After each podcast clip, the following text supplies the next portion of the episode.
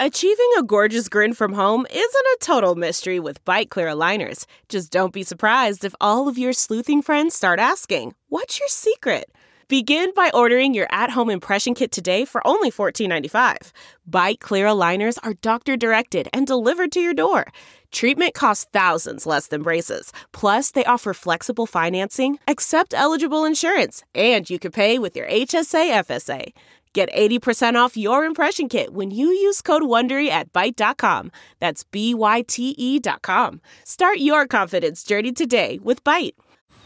Man, that sunset is gorgeous. Grill, patio, sunset. Hard to get better than that. Unless you're browsing Carvana's inventory while you soak it all in. Oh, burger time. So sit back, get comfortable. Carvana's got thousands of cars under $20,000 just waiting for you. I could stay here forever. Carvana, where car buying meets comfort, meets convenience. Download the app or visit Carvana.com today. Delve into the shadows of the mind with Sleeping Dogs, a gripping murder mystery starring Academy Award winner Russell Crowe. Now available on digital. Crowe portrays an ex homicide detective unraveling a brutal murder he can't recall. Uncovering secrets from his past, he learns a chilling truth. It's best to let sleeping dogs lie. Visit sleepingdogsmovie.com slash Wondery to watch Sleeping Dogs, now on digital. That's sleepingdogsmovie.com slash Wondery. Welcome to episode 129 with my guest psychologist David Hirohama. I'm Paul Gilmartin. This is the Mental Illness Happy Hour. An hour or two of honesty about all the battles in our heads, from medically diagnosed conditions and past traumas to everyday compulsive negative thinking. This show is not meant to be a substitute for professional mental counseling. It's not a doctor's office. It's more like a waiting room that doesn't suck. The website for this show is mentalpod.com. Please go there, check it out. You can support the show financially. You can take surveys. You can see how other people uh, filled out their surveys. You can join the forum. Um, and you can read blogs by uh, by me and by um, many many guests. I haven't written a blog in a long time, so I don't know why I said that. Because I'm a liar, big fat fucking liar. Uh oh, one minute in, and we are shaming ourselves. Is that a new record? Probably not. Um, what did I want to share with you? We're gonna we're gonna get into the into the show pretty quickly. Um, wanted to mention um, Podfest is coming up. Um, so if you're going to come to LA for it, that's Sunday, October 6th, and I'll be doing a show, a live show from noon to 2 p.m. And uh, all the information about Podfest is um, at lapodfest.com. And there's all kinds of good podcasts there. So go to the website and check it out. Um, it's going to be a really fun weekend. I have had a really good week. Um, had a good therapy session on Monday, and my therapist suggested a couple of tips for communicating um, better with my wife. And um, she said you might want to, you know, find a, a, a, way to express your feelings um, that uh, help her understand what you want to say. And I could have sworn that's what she said, but I could have sworn she said play eight hours of Plants vs Zombies on your iPad until your shoulder hurts. Every human being has weird thoughts going through their head.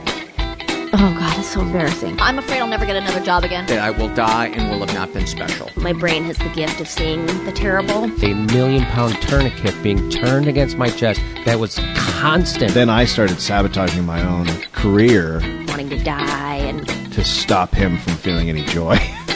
that is.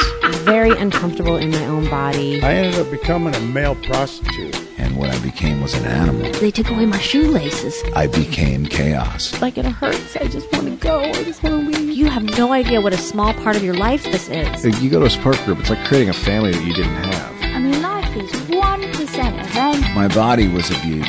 99% judgment about that event. But they couldn't touch the best parts of me. But the world is a little bit wounding. It's also glorious. It does always get better. It really does. I'm here with uh, David Hirohama, who is a licensed clinical psychologist here in the state of California, who has uh, experience working with um, child molesters and rapists. You you worked at Coalinga State Hospital for a couple of years. Yes, I worked there for a year and a half as a contract psychologist, meaning I wasn't an actual state employee. I was hired on a contract basis. And uh, I managed to survive there Yeah. for a year and a half before my contract ended. And why do you use the word survive? Uh, survived meaning um, it, it was a very uh, uh, stressful experience. Uh, a lot of things happened when I was there. I saw a lot of things happen. Um, so uh, I count myself as a survivor. Well, I, I put uh, a tweet out about 15 minutes ago saying that I was going to um, be interviewing a psychologist who has worked with rapists and child molesters and asking. Um, well, let me ask a, a, couple of questions before before we get to that. Um, what made you want to become a psychologist?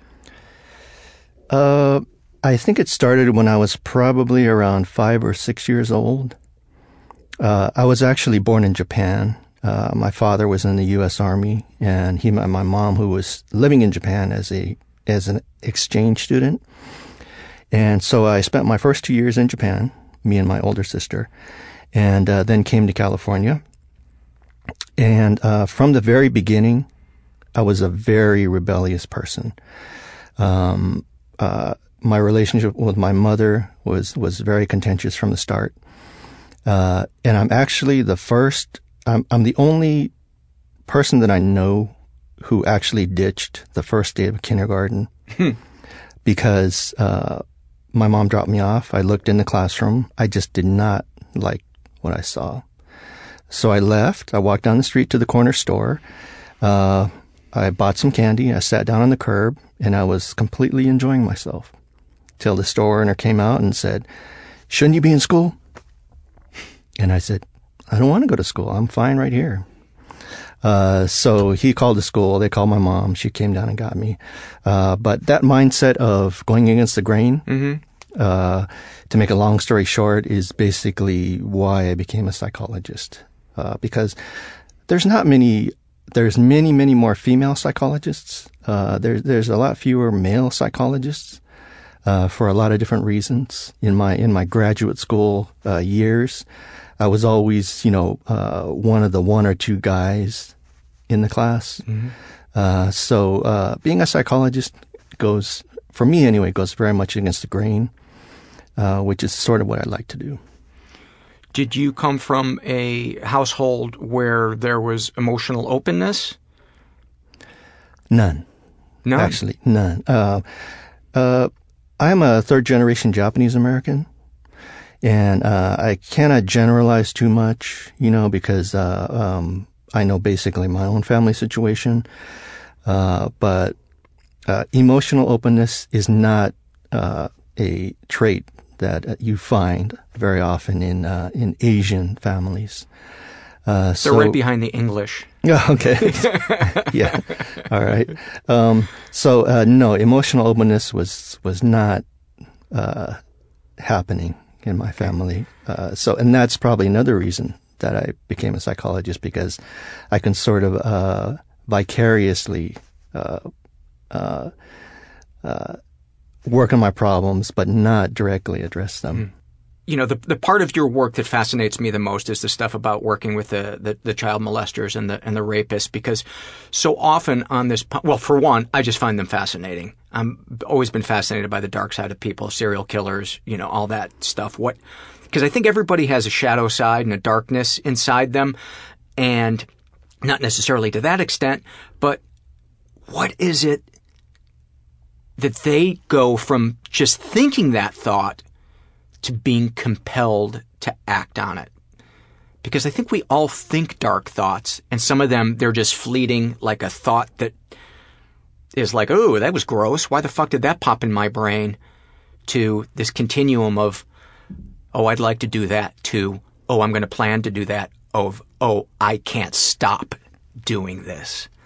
Um, how did you come come to get hired at Coalinga to be a forensic uh, psychologist? Uh, I was uh, somebody had called me, you know, offering a contract position. And uh, me being uh, very, very curious about the human mind and about psychology and behavior, uh, you know, a lot of people would have maybe hung up the phone You know, when, when somebody said, you know, we have a position up in, in Central California working with child molesters and rapists, uh, most people probably would have uh, said, no way, I can't do that. Me, I said, uh, bring it on. Let's do it. Go ahead. Uh, I said, bring it on. Let's do it because, uh, uh, number one, I, I had never done it before. Um, you know, I was just, um, uh, I had worked with some parolees, you know, who, who, who had, um, you know, uh, done, you know, sexual crimes. Uh, but I had never actually worked in a place that was, full of, child molesters and rapists. so the offer came and uh, I thought for about five seconds, then I accepted. Mm-hmm. And uh, the the hospital itself is is in uh, Central California. It's actually halfway between L.A. and San Francisco. It's about 300 miles from, from north of L.A. Mm-hmm. Uh, it's in the middle of nowhere, um, in in Coalinga. There's nothing around it. There's a small. The town of Coalinga is very small, um, and the facility is huge. And uh, the first thought that I had when I walked into the facility uh, was, where is the facility for the victims? Mm. Because this facility is cost, I think, uh, half a billion dollars. You know, um, three or four hundred to build, and then uh, a lot of money to to maintain and to staff. Uh, so it's it's a very expensive facility, and uh, they have, you know, daily activities, uh, you know, of all kinds. You know, you have sports activities, you have uh, group group therapy sessions, you have uh, art activities, you have music activities, you have um, uh, learning activities. You know, where you can study things. So um, the the individuals there have a, um, in a way, you know, on the outside at least, they have it pretty good because uh, you know they're in a facility where they get fed three meals a day. Um, it's you know well maintained, it, a lot of activities to, to partake in. Uh, so uh, on the surface, at least, you know they they have it pretty good. What percentage of the hospital it, is the entire hospital a lockdown facility? Yes, it is. And what percentage of the facility is for each type of thing? Like, is there a certain type where people um, they've, you know, murdered somebody and they're completely delusional and they're a danger to society, but they've never committed a sex crime? Uh, actually, uh, this uh, facility, Coalinga, is it's not a prison. Uh, the facility was actually created uh, out of a, a, a, sexual predator law, uh, which basically um, it was a place to start housing uh, sex offenders who had completed their sentence, but uh, they were not ready to be released onto the streets. I see. So, so they made this law where uh, the individuals can be uh, uh, diagnosed with a uh, a mental disorder and be kept in the facility based on that mental disorder uh, until they they are um, uh, well enough to to be released, uh, and uh, in the eyes of many people, fortunately, uh, not many people get out. I was going to say, so people are not allowed to to come and go as they please, but people aren't there to serve a sentence. It's not a sentence. It's uh, in order to be released, they have to have a judge in their um, uh, uh, county of um, where the crime was committed. Uh, they have to have a judge sign off uh, on their paperwork to to let them out. And if you can imagine, uh, I don't think there's many judges out there who are willing to have that on their resume that they, uh, you know, that they started to to sign somebody off to go home. Yeah. so so this kind of it's a it's a political thing. it's also um, a legal uh, kind of uh, complicated set of circumstances uh, that uh, causes a lot of anger among the individuals, a lot of resentment, a lot of violence, I would say, because they're they're basically they're they're being they're going to be kept there. And they're there. Are 100% of them there involuntarily? Uh, it's completely involuntary. They they've been uh, they've been uh, commanded. They've been directed. They've been uh, to to stay in the facility. So nobody goes. I should go to Coalinga because I'm a danger to society. No, no, no. Uh, so the um, so there's a lot of anger there and, and, a lot of violence based on you know uh, their view that you know there's actually it, it's a funny kind of joke that's made about the prison system and this hospital that that there are no guilty people. Everybody there has not done anything wrong. They're all innocent, you know, according to them. So, mm-hmm. yeah. Well, I would imagine to be somebody that is a serial molester or rapist to live with yourself, you'd have to become an expert at justifying your actions. You know, to not be lying awake every night going, you know. Well, uh, that would kind of bring us into the, the personality uh, aspects of, of these uh, individuals. And actually, uh, uh, the, the individuals went to court to be called individuals. Um, they, we cannot call them patients, mm. you know, uh, or we cannot call them prisoners. they have to be called individuals. Interesting. Yeah. So you arrive there. What's your first set of experiences? Well, uh, I went through a few days of training uh, before they actually let me into the facility. Mm. Uh, and during my training, you know, the trainers would uh, tell you a lot of horror stories. How to know. dodge semen? Yeah. Um, you know, oh, you don't want to, I hope they don't send you to this unit or that unit. Um, you know, because that unit is, is really bad.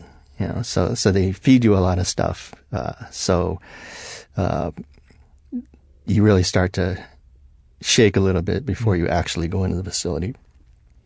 So I went into the facility, and um, like I mentioned, the facility is huge. It's sort of like uh, the first kind of image that came to my mind was the Mall of America, you know, because it because it looks like a big mall.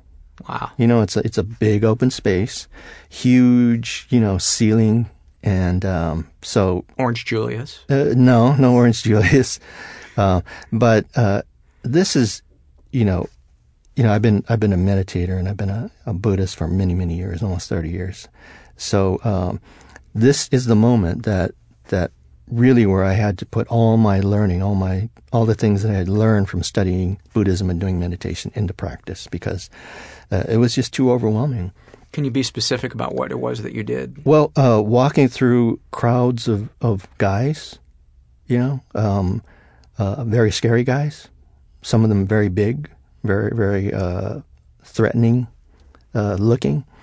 Uh, guys who were, uh, you know, catcalling. Guys who were making comments. You know, there goes fresh meat. that kind of thing. They should do extra time for being cliche. Right. yeah. Um, so so walking the gauntlet um, every day uh, or many times a day mm-hmm. was definitely a challenge where I had to really work through uh, my fears and my anxiety and uh, you know my, my, questioning of what I'm doing, what what I was doing there, and um, you know should I bail? Should I quit? You know, uh, was I up to it? Was I good enough? You know, was I tough enough? All these questions go through your mind as, you know, for, I guess for all new employees, you know, when, when they walk into the facility. Were you more concerned about your physical safety or your emotional well being or both? Uh, uh, definitely physical safety and uh, emotional well being as well. You know, because you, you have to, you cannot look scared. That that is will be the end of you if, if you look scared and you act scared, uh, because they'll eat you up. You know, these guys are, are antisocial, you know, for the most part, uh, very perceptive, you know, in regards to um, uh, people's uh, state of mind. So you you can't walk around looking scared. You have to look like you have to walk straight. You know, you have to have your, your chest up and your eyes up. You can't look down. Uh, um, you and you have to carry yourself with some with some authority, you know, with some presence. Otherwise, like I said, you know, you, they'll chew you up, and spit you out. And were people routinely uh, uh, attacked there, or um, was it a rare thing? Um, a lot of fights between individuals, and uh, staff also uh, get assaulted at times. Uh, the the actual uh, housing is is uh, because it's a hospital, it's a mental hospital, is is different from a prison uh, because since it's a hospital, there's a lot of mobility allowed. Even at night when they're sleeping. Uh, they they lock the doors at, at a certain hour, uh, but during the day it's basically um, you know the individuals can can walk around and you know go and go to their classes or hang out you know in in the hallways and and things like that. But uh, they basically bunk up in, in dormitory style uh, living how, arrangement. How many to a room? Uh, maybe two, three, four people to a room. Okay. So you get in there, you're aware of your physical safety. You're and and what what would you be telling yourself? What were the Buddhist practices to deal with having that body fear? The the the idea, uh, the the notion of suffering, is, a big deal in, in the Buddhist uh, um, philosophy. Uh, all beings are suffering, uh, one way or another, physically, mentally, emotionally, psychologically, um, and these individuals, as well as the staff, uh, go through their own uh, experiences of suffering it's it's different for the individuals. You know, they're they're they're suffering uh, because of uh, their inability to uh, control their behavior. Uh, they're also suffering because uh, the majority of them have been abused, and uh, staff also suffers because of the the environment that they're being exposed to, the danger that they're being exposed to, the the temptation that they're exposed to because uh, uh, staff, uh, every now and then somebody will get walked off, and walked off means walked out of the facility, meaning fired, um, because they uh, formed relationships with the individuals. And some of them have been fired for bringing contraband into the facility. Uh, uh, clinicians, you know, people who you wouldn't think would fall to the to the temptation of uh, bringing contraband in for either for money or for um, you know to maintain a relationship with an individual, or uh, because they were threatened. Mm-hmm. You know, they were they were trapped into bringing stuff in. So uh, a lot of suffering. This is a this is uh, barbed wire fences and and uh, thick walls to try to contain suffering. Um, uh, because letting that suffering out uh, would mean uh, uh would be a very uh, dangerous situation. Create more suffering. Absolutely. So, give me a feel for um, some of the people that you came across. Are you free to talk about any individuals anonymously? Uh, it, it's actually a little like the general public in the sense that there there's all kinds of levels of, of uh, offender. You you have your completely antisocial offender who uh, has no empathy whatsoever. Has and, no and is that would that be considered a sociopath or a psychopath? Yes.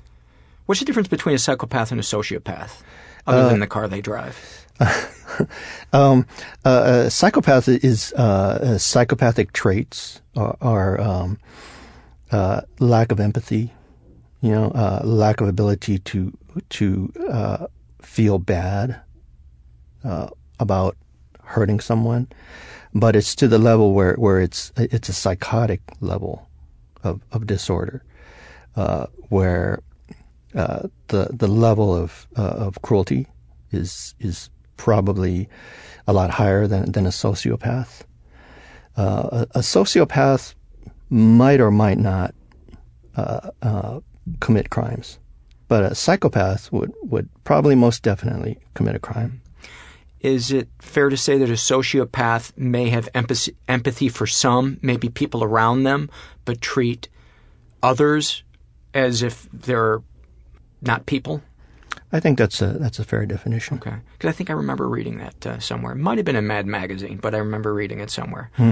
I, I think psychopath is an actual disorder, whereas uh, uh, I don't think somebody can be have have a diagnosis of being a sociopath. I got you. Um, so give me a, a, a sense of you, the first group you said was um, people that are, that are psychopaths. Um, do you want to talk more about them or talk about another group?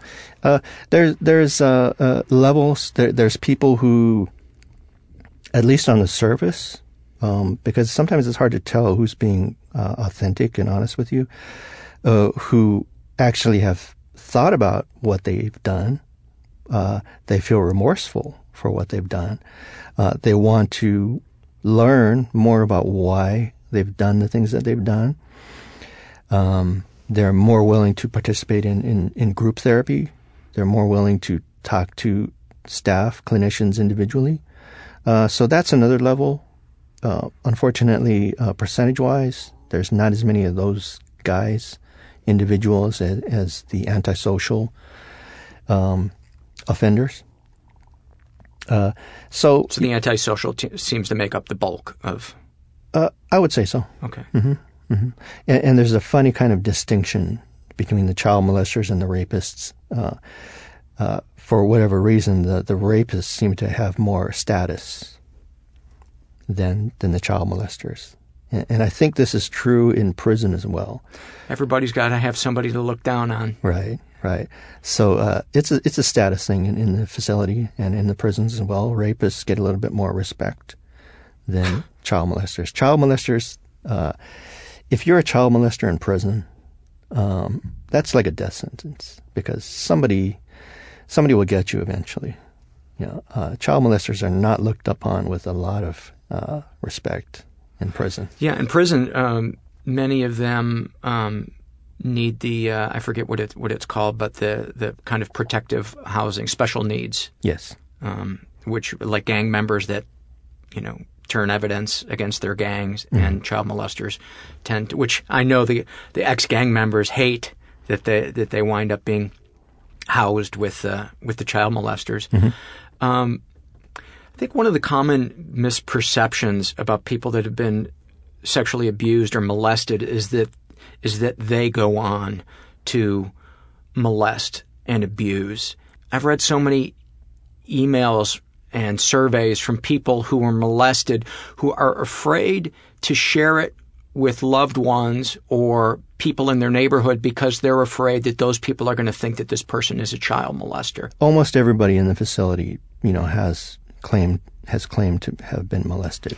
But but what do you think the truth is? Have you ever come across somebody where it it was revealed that this person nothing had happened to them? I, I think it's it's pretty common. Uh, but I'm not sure if it's as, as common as, as 90 or 95 percent. I'd say it's pretty high though. And and uh, kind of the shocking common thing, that somebody was abused. Right. Yeah. yeah. Okay. And, and, the the kind of uh, during my training, you know, I would the first thing that they have you do is read through their histories.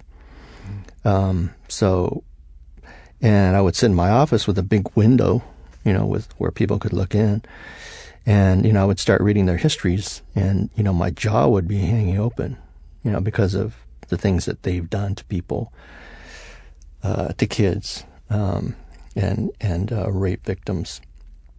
So I had to sort of stop doing that, you know, because it, it, it was it's devastating reading through you know the uh, history of these guys who have done very very terrible things. So I sort of turned around and and didn't face the window so that I could you know absorb and not look like I was um, you know freaking out. Right, exactly.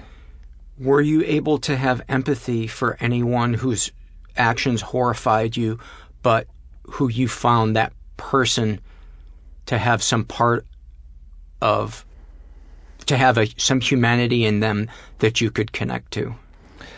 I always tried to uh, approach individuals and talk to them uh, on the level of uh, non of a non-judgmental uh, frame of mind, because uh, they these individuals being you know very very sensitive and very perceptive of people's reactions to them.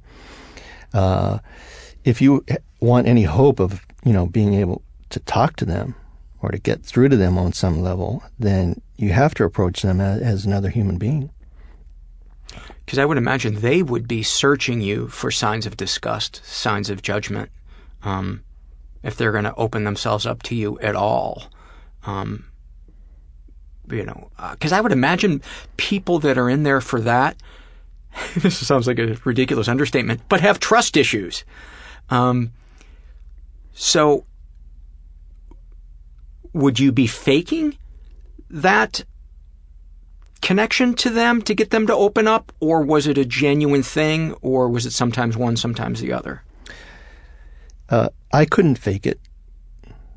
That's that's not me. Uh, uh, the way I approach psychology in general, uh, not only these individuals but but clients as well, is uh, from a very uh, as authentic frame of mind as possible.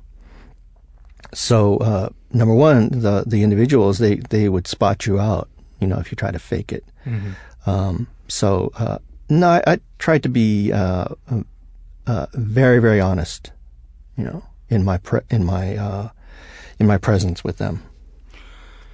You know, one of the things that I've uh, read about child molesters is that they, to be able to do what they do, many of them are really good at reading people because then they can say what they they have to portray themselves as something other than what they are to get what they want to get to earn people's trust. Was that something that was the result of a coping mechanism when they were children, or is that something that they consciously learned as an adult once their, you know, issue, their their monster needed feeding? Or is that hard to say? Antisocial people are, are master manipulators. And uh, it's probably, you know, partly due to their upbringing, you know, whatever their, their uh, unpleasant upbringing was, where they had to uh, find a, a, different means of getting what they needed or wanted. And uh, that was a starting point and, and basically uh, grew bigger and bigger until uh, getting what they wanted and needed became uh, their pathology. Um, so uh, definitely they they're they're master manipulators. Do you think that's ever the payoff for them?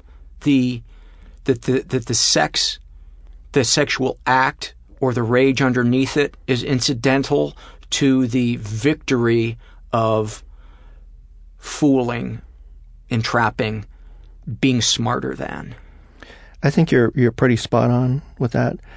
Uh, you know, they pretty commonly say about sex crimes that it's not about sex. It's more about power and control. And, and for the, the antisocial individual, uh, power and control is, is what it's all about. Do you find that individuals need bigger and bigger payoffs um, you know, the, the, the thing that I relate to about rapists and child molesters is as an addict, I know that I compromised my integrity many times to fill the emptiness inside me. And I can empathize with somebody else who has that feeling inside of them, but is cursed with a need that is so much more antisocial than mine was. And after I got sober, I noticed that it wasn't really about the drugs or the alcohol sometimes. It was sometimes I would get high from um, getting away with something, from, um, you know, almost getting caught with drugs on me or um, you know, almost getting pulled over by a cop or, or, or something like that. And I think that's one aspect of people's antisocial behavior that doesn't really get touched on a lot is the victory of I'm smarter than than you are. I've gotten away with something. I'm manipulating. The manipulation, the high of manipulating people, I think is an addiction that is rampant in our society. And you know, can express itself in, in codependency. You know, I'll I'll live with you in your drug addiction, um, or your you know shoplifting addiction, um, but now I've got a power over you so I, I'm not doing it really because I, I love you. I'm doing it because it gives me some strings to pull. Um, is that is that a fair assessment? I would say so, and, and and it sounds like what you're describing to me about your experience. It's really it it's the process itself.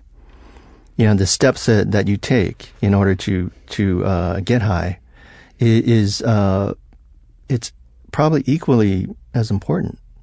Yeah, I would be high, like have endorphins or some positive chemical going through my body on the way home with the ounce of weed on me, knowing I was breaking the law, but also knowing I'm going to be taken care of for the next couple of weeks because I have my my drug of choice, my temporary god, whatever whatever you want to call it. I'm going to be able to escape. I've got my key to open that door to get out of to get out of this body I don't want to be living in. Mm-hmm. And, and, you know, pedophilia is, is an addiction, and uh, and as you were describing that to me, uh, it, it's really the same for for uh, uh, pedophiliacs. You know, it's really the, the, the process, the steps that they take.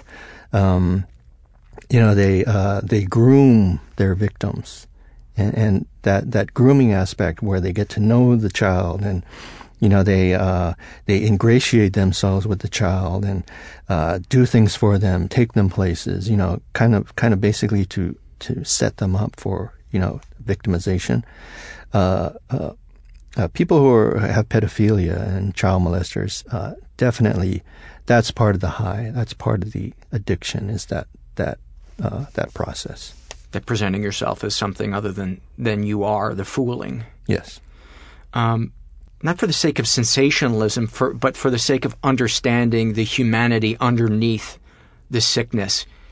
Talk specifically about the typical child molester or the typical rapist. What's going on inside them? What what are they thinking and feeling? What was their childhood like? What do they hope to get better? Um, and I know there's a variety, there's a continuum of the experiences, but you got a chance to sit with these people in group therapy every day. Talk about some of the dynamics.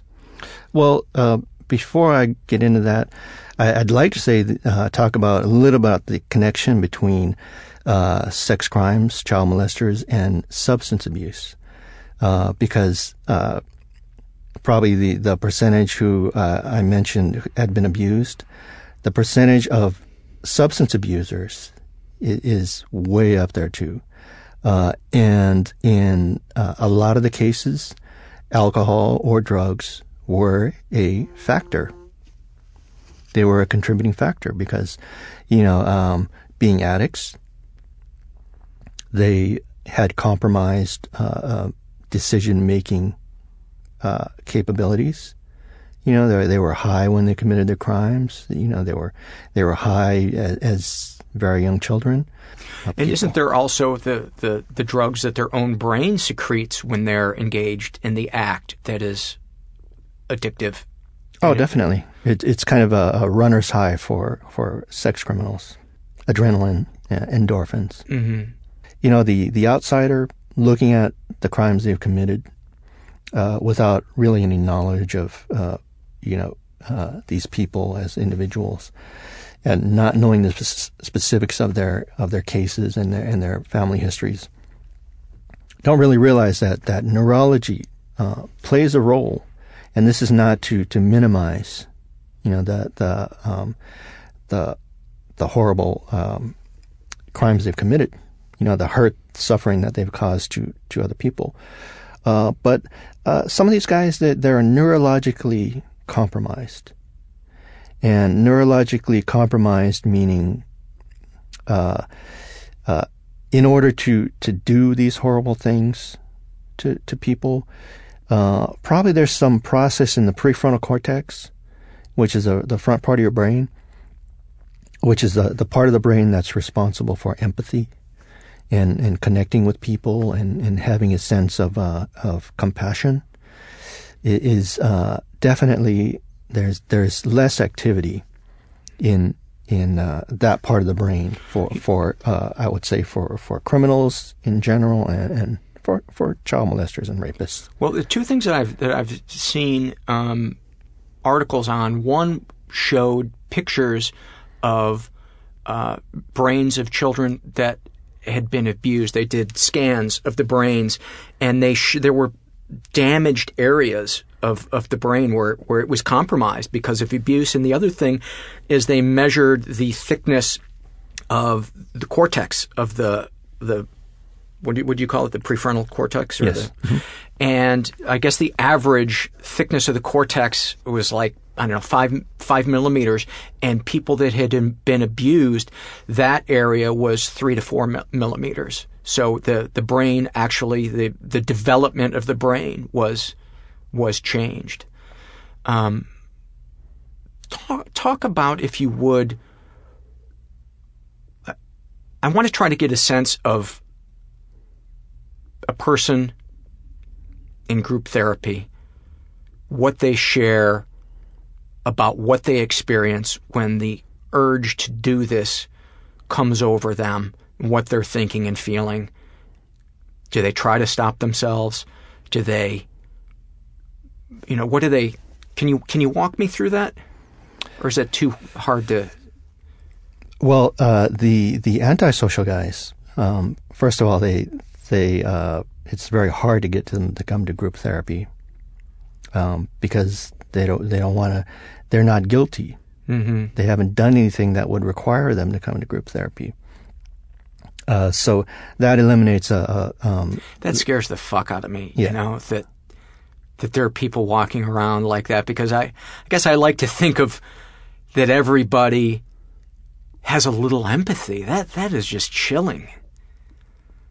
Go ahead. I didn't mean no, it, it, you're right. It's it's it's a very very scary thing, and uh, in the minds of the people who who created the these facilities, you know, that's what they're thinking is, you know, these these these are people. Basically, uh, there's no cure for, for a lot of these guys uh, because it, enough of, of the brain functioning is gone. And, and there's been uh, so much, uh, maybe, you know, there's been so much damage to the brain that it's it's no longer a question of motivation. You know, uh, they they might have a, a, a small, you know, uh, inkling of, of, desire to stop, you know, what they're doing, what they've done. But uh, the the brain and, and the brain chemistry just overwhelms and any motivation to stop. And was that set as children and adolescents, or was it added to that damage by acting out as adults? Well, uh, a lot of the antisocial guys have uh, were diagnosed with conduct disorder, you know, uh, which uh, means that when you're a young person, you know, you start uh, being very destructive. You start hurting people at, at a very young age. You you start uh, um, torturing animals. That's that's one uh, aspect. That's one sign that a person is is uh, heading towards being antisocial. Uh, they they stop going to school, you know, because uh, because of problems they create in, in in the school environment. So um, that antisocial behavior uh, doesn't just start at you know 25 years old or 30 years old or 40 years old. Uh, there are pretty clear signs, you know, that of uh, something is wrong. What are the earliest ages that signs show? Uh, some as, as early as uh, five, six years old. And at what age is there an age that you're kind of, if it hasn't developed by that age, you're it's probably not going to happen? Uh, probably you're you're talking about high school age. You know, uh, once they get to that that age, then uh, and they have these you know, uh, levels of conduct disorder, then uh, if they don't get some kind of treatment by that age or are very young, then um, there's very little chance that. So if a kid starts showing that at five or six, you know, a parent catches them torturing an animal, um, therapy, some type of intervention can steer that child away from a life of psychopathic behavior? In in some, yes, it it it can definitely help some. Okay. Uh, some the, the, therapy is is of no use because uh, the the pathology is so um, aggressive that it doesn't that therapy doesn't do any good. And have all of those children basically been abused that show that, or are there some that are that are born that way? They're born with that physiology, and or is it hard to know? Uh, a lot of abuse, and and less so that they were born with with that level of, of uh, with the gene. Would you call that an incredibly small per- percentage or a small percentage? Uh, uh I would say, thankfully, a, a very small percentage. Okay. Um, so some kids, their paths can be altered with intervention and in, intense therapy and learning coping mechanisms. Is what what what do you do with the kid that? And by the way, I'd, I'd also like to to say and correct me if I'm wrong that if a child is torturing an animal, that doesn't necessarily mean that child is going to grow up to be a sociopath. No. Okay. Because I don't want parents that have, you know, caught their kid pulling the bugs off of you know, the wings off of bugs to go, oh my God, you know, he's going to shoot up a school. No, um, but but it depends again on, on the situation, on the actual situation, and and what what level of torture is, is the kid engaging in. You know, um, as opposed it, to lashing out. You know, you're pissed and you kick your dog, which, because I've read surveys that people have submitted where they're like, they were going through a really tough time and, you know, they jerked the, the leash really hard on their dog or, you know, they maybe even kicked him out of anger. And I don't want those people to think, oh my God, you know, I'm a, I'm a psychopath. Uh, I wouldn't worry. Uh, I, I, would, uh, that's an anger issue. Yeah. Yeah. That, that's not a, um, that's not a conduct disorder. But if if uh, if your kid is is uh, uh, like uh, gradually uh, cutting off the tail of the family cat, mm-hmm. you know, uh, section by section, then that that's something that you need to worry about. Mm-hmm. Which which I've heard. You know, and do those do. children generally become aroused by that, or that that's not necessarily the case? sexually aroused. Yeah. Um, I there's probably a, a level of sexual arousal in there with uh, that is generated by the the suffering that they're witnessing. Mm-hmm. Um. So we got the one level, the the psychopaths, mm-hmm. And then what what would the other level be? The the people that have some level of empathy. Yes, and, and uh, these are the guys that that are, will be that are willing to talk to you, that have some uh, uh, capacity to reflect on the things that they've done. Um, and and these are the guys that, that are kind of a, a kind of a pleasant to work with, you know, because they will actually talk to you. They they will talk to you about their own abuse, you know, things that were done to them, and uh, therapists, clinicians will try to help them connect those experiences of them being abused to the things that they've done to to uh, other people. Uh, so so in the hopes that they will have some empathy for themselves and feel hope that they can change? Yes. Okay. Because I suppose the danger would be if they don't have any investment in getting better, if they don't believe they can get better, then all of that opening up is just a waste of time. And and uh, this kind of brings us back to the politics of of the facility and the fact that uh, most of these guys are not ever going to get out. Uh, how do you motivate somebody when there's no hope of them getting out? So even those guys in this latter group that you're talking about, most of them 99% of them don't have a chance of getting out. Right, right. They will, they will probably never get out. It, are, are were all of their crimes pretty horrible, even the ones that have some ability to self-reflect? Uh, some of them have. Uh, uh, they, in order to be put into the facility, they have to have at least two victims. Uh, so, level of severity, you know, it, it varies. Some some have, uh, you know, uh, well, all of them have had, you know, two victims, but uh, some of them have, you know, 10, 20, 30, 40, 50 victims or more, maybe hundreds. Hmm. Now, would you have, like, for instance, I got this, this email from a very contrite father who had molested his two daughters. And he had done his time and he got out and he was, um, and there was alcohol involved when, when he had, had done these things. And not that that excuses it, but um, I think for somebody like that, it probably made it easier for him to cross that line. He emailed me. He's in support groups for both of these things. He has apologized to his daughter. He knows that he has, in many ways, ruined his life. He gets released. Why? Why are there guys like that that are going to be in Coalinga, or is he somebody that shouldn't be in Coalinga? Or is he right on the border of should maybe be in, should maybe be out? How do you decide?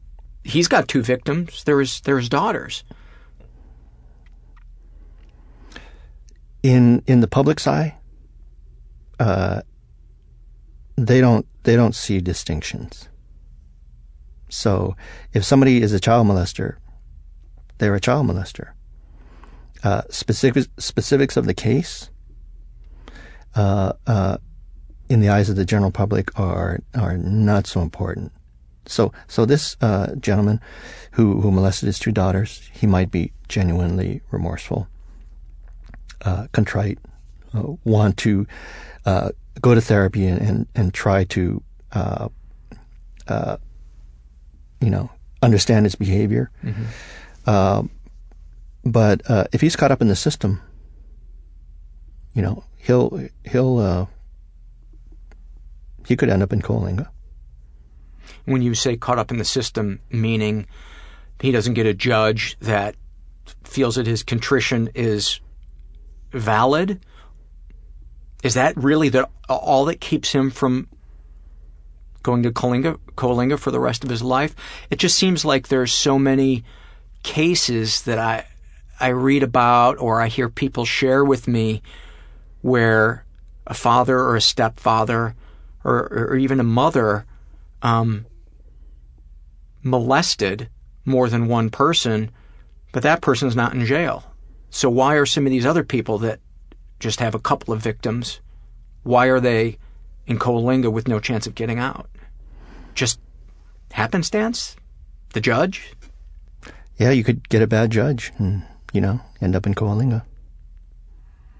Or some people would say a good judge. Right. Bad judge to you, to the, the, the, the prisoner or the, you know, whoever. That's fascinating to me that, that there's how differently someone's life could be just based on based on that. What do you attribute that to? Is it our just our wide variety of opinion about somebody's chance of doing it again or how much punishment we think they deserve?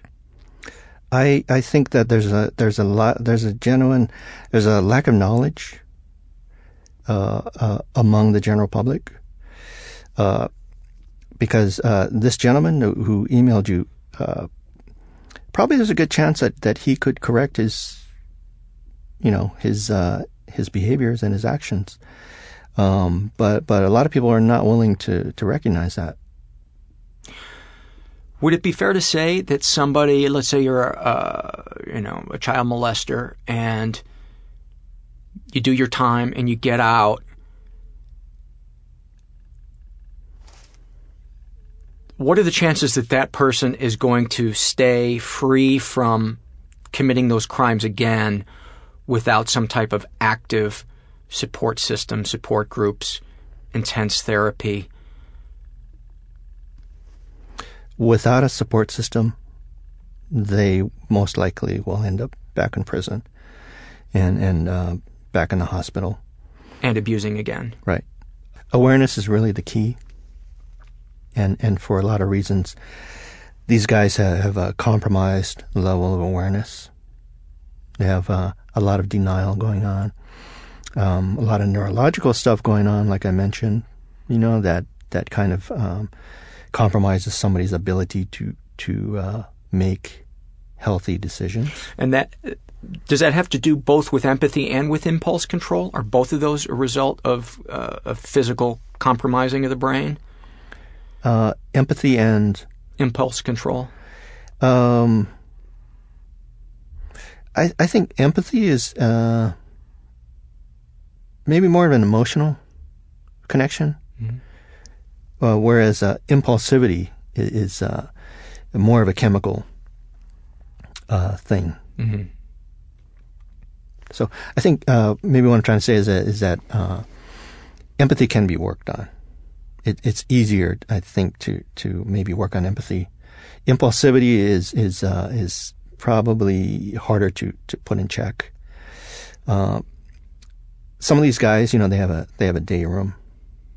So, um, you know, when and I'm not I'm not saying this to be sensationalistic or anything, but they wait for toddlers and tiaras to come on. Wow. And and that's where in the day room. That's when they go to the day room is to watch. I just say that because it's a shitty show, but yeah, uh, that, I don't watch that, it myself. That but. is, are, and do they allow people to watch that? Uh, it, it's a it's a hospital. It's not a prison. Ah. Yeah, so um, you know they can they can uh, they can watch anything on daytime TV. So and do are there guys that like try to jerk off while they're watching it? Uh, uh yeah, there have been you know, we uh, staff is doesn't allow that. You know, they will they will be you know uh, they will be uh, yelled at mm-hmm. for that. But that's got to be really disturbing to watch. And I'm trying not to judge those guys that are that are sick, because um, I know they've got such an emptiness inside them, and the, and at least the ones that have some ability for empathy um, the psychopaths, I don't, I don't really feel much empathy for, but those guys that, um, that's so sad. It's so sad the thought that that's what your life comes down to, that you're in a state hospital waiting for toddlers and tiaras to come on so you can get the biggest erection of your day. How pathetic is that? That's that's a very that's a very lonely place to be. That's gotta be. I, I mean, people looking on from the outside, the public goes, "That's some sick shit," you know. But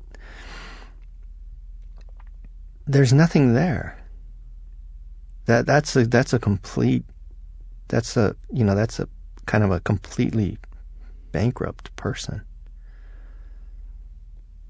How much of a choice does that person have in finding themselves sitting, and I suppose this is more of an ethical, metaphysical question than a scientific one, but how much of a choice did that person have in all the events that led to them sitting, waiting for toddlers and tiaras to come on in a lockdown hospital? I think I think a lot of it, or most of it, or maybe all of it, was was taken from them at a pretty young age. You know, they never had the opportunity to to learn how to keep their impulses in check, to uh, figure out, uh, to learn about compassion. That that's you know, these are things that we take for granted, kind of.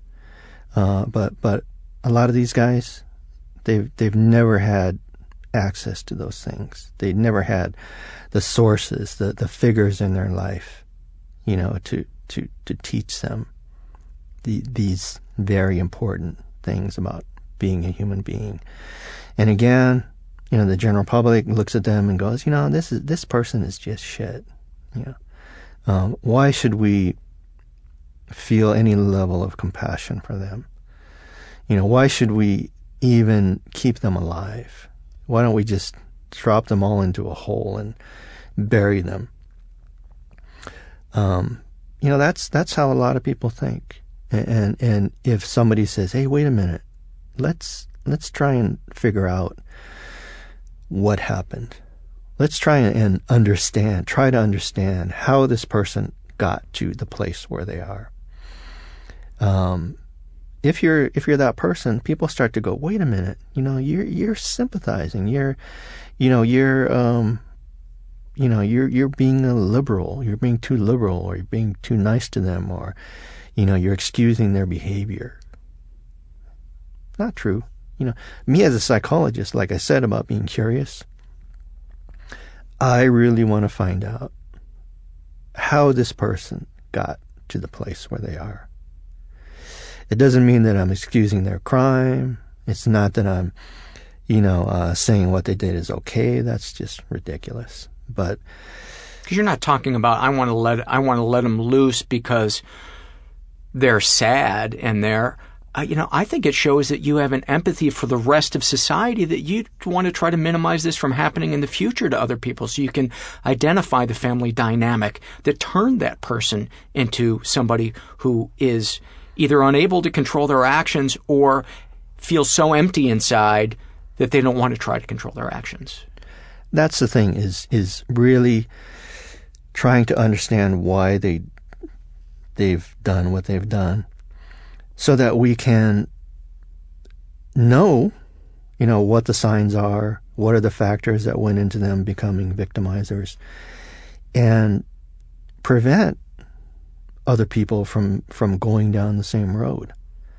Uh, I think that's why that's one of the factors in, in um, kind of we're seeing a lot more kind of sex related crimes, molestation and rape, you know, in, in our in our society, because we go straight to the to the judgment without making any attempt to understand the hows and whys of their behavior. When you go straight to judgment, then there's no room for um, for understanding. It's all kind of on, a, on an emotional level. Uh, but if we're going to stop or reduce uh, uh, molestation, rape, then we we have to go to the source. We have to go to the guys who, who have done it, who who are doing it was there anything you want to touch on before we get to the questions from um, people from Twitter? Uh, there's probably a, a, lot of things, but uh, we can go to go to Twitter. Okay. Um, was it hard to keep his job separate from his home life, or were job-related issues constantly on his mind? Uh, good question. Uh, so this is where again uh, meditation and and having a, the spiritual practice of Buddhism really helped me because when I would leave, you know, the the front gates, you know, all this stuff would be going through my mind, and I couldn't just let it eat at me. You know, things I'd seen, stories I'd heard, you know, uh, behaviors I'd witnessed. Um, so I I learned really quickly that um, uh, usually as soon as I got home, you know, I, I'd rest for a little while then I'd process this stuff through the process of meditation so that there was nothing or as little as possible remaining that was bothering me. Uh, and I actually recommend this to to um, to a lot of my clients that if you have something happen to you during the day, something that that made you really angry, uh, really disturbed you, don't just let it sit there take care of it. Make an effort somehow through meditation or whatever else you do to resolve it somehow. So, uh, a story that I have is, is, a week or two ago. I was driving down the freeway on a Sunday morning. It was 7 a.m. and uh, there was a uh, an idiot tailgating me. 7 a.m. in the morning, and there's all these lanes open, but he's got to, mm-hmm. you know, be six inches from my from my bumper. So, um, you know, he he got off the freeway or whatever. So, I was really angry, and this background irritation stayed with me all day long. Whatever I did, I just wasn't there. You know, I wasn't completely there. So uh, that night I was laying in bed, and then I, I said, "Hey, wait a minute, this thing's still bothering me." So um, you know, I got my meditation cushion, and and I did, you know, 10, 15 minutes of meditation, specifically on this feeling of anger and irritation, and I worked through it, and it it really helped me. How how specifically did you meditate on this thing of was there a thing that you said to yourself? Did you have a mantra? Did you focus on something? Did you say something to yourself? What what did you do? Well, uh, you know, first thing you got to do is find a, a quiet place with uh, dim lighting, and you use the the mindfulness formula, which is you know acceptance of what's going on and um, staying present in the moment and being non-judgmental. So while feeling that rage at that person, yes, yes. So that's what I did. You know, I I identified the feeling, which was anger and irritation. I didn't judge it. I I just observed it. You know, and I, and I tried to really uh, see uh, how intense it was. You know, uh, see if there was any movement in it, you know, whether it it it it uh, fluctuated in its intensity. And uh, when I started doing that, then uh, kind of insight, a kind of insight mm, took over, and I started to not intellectually, but I started to uh, understand what this this uh, feeling of irritation and anger was about.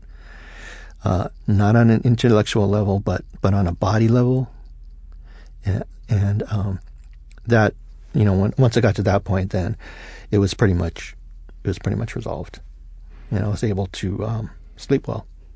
Is it fair to say that, that you could then identify this was something that was happening in your body as opposed to this was defining who you were in that moment because it was this like cloud that had enveloped your emotions and became your primary emotion. Mm-hmm. Yes, yes, um, and, and, that's and that's very common, you know, with anger and rage, is is that we personalize it, and it becomes us.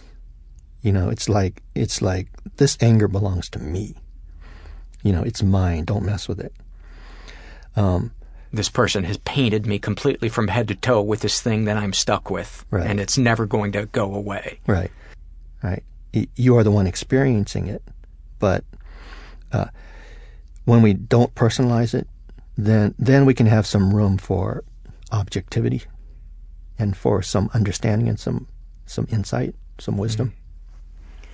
That makes that makes perfect sense. I know sometimes if I find myself wanting to look at pornography, um, I will just say, "Oh, that's let's observe that part of me." You know, where where am I feeling that in my body? Is it in my chest that I, am feeling an emptiness, and I want I want to escape that emptiness in my chest? Because very most of the times it has nothing to do with feeling horny. It has to do with feeling a piece of my soul or my chest missing. And I want something that's going to take me out of that feeling. And um, many times I'm able to just almost like view myself from from above and just see it, you know, just like a tree blowing in the wind.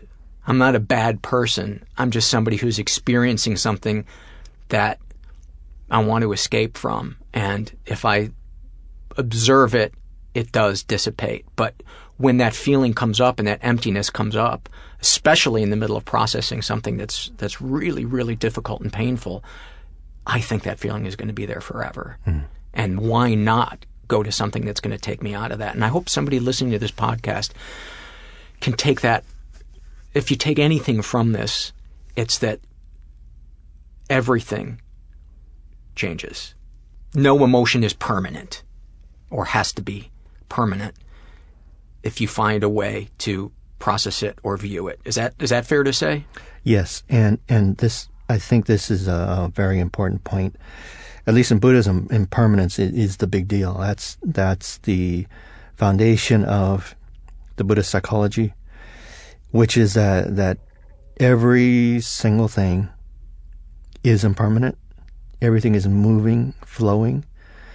Um, but but our minds, our ego, uh, wants to to fool us, trick us, play us into believing that that things are permanent, that things are never going to change.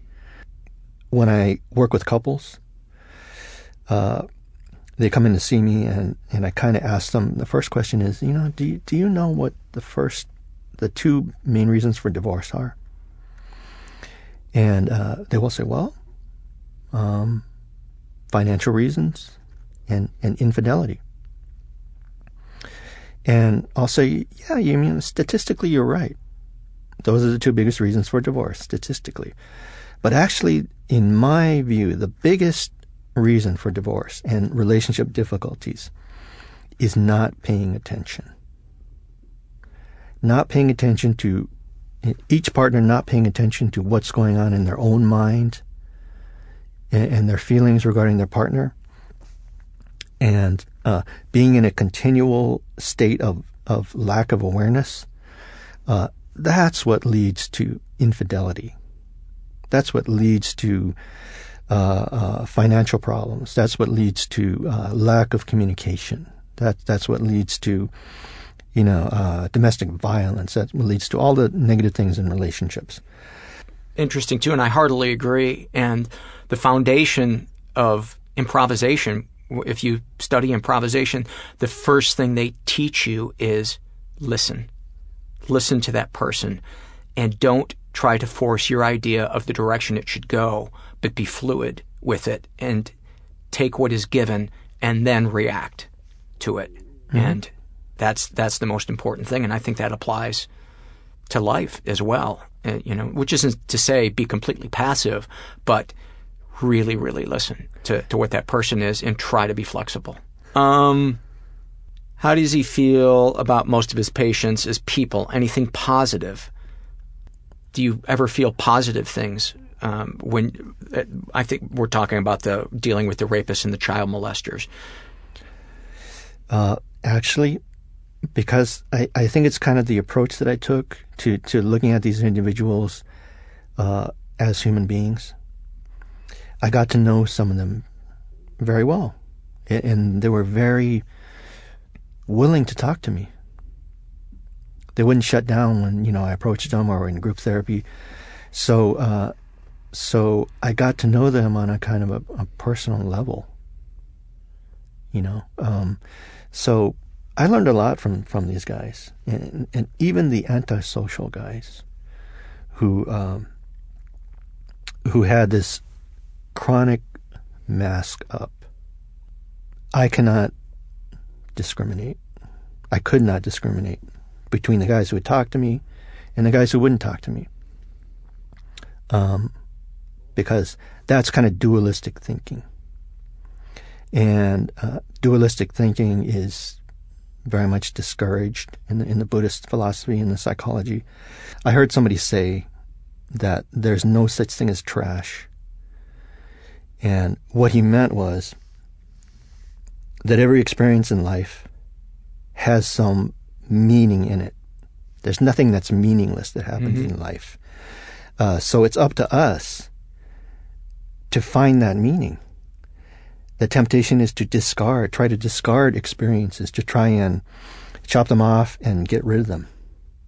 You know, if it's abuse or trauma or whatever, that's human instinct. Is to, is to or even our own fuck ups. Yeah, our own fuck ups. Um, but uh, when we do that, then uh, we lose the, the potential value in our experiences, even if it was a negative experience. Yeah, I you know I strongly believe that you know, pain and loss and all that stuff is it's it's a forced gym membership for the soul, and it may suck at the time because we're worn out and we're tired and we're on the verge of tears and we feel like we can't go on.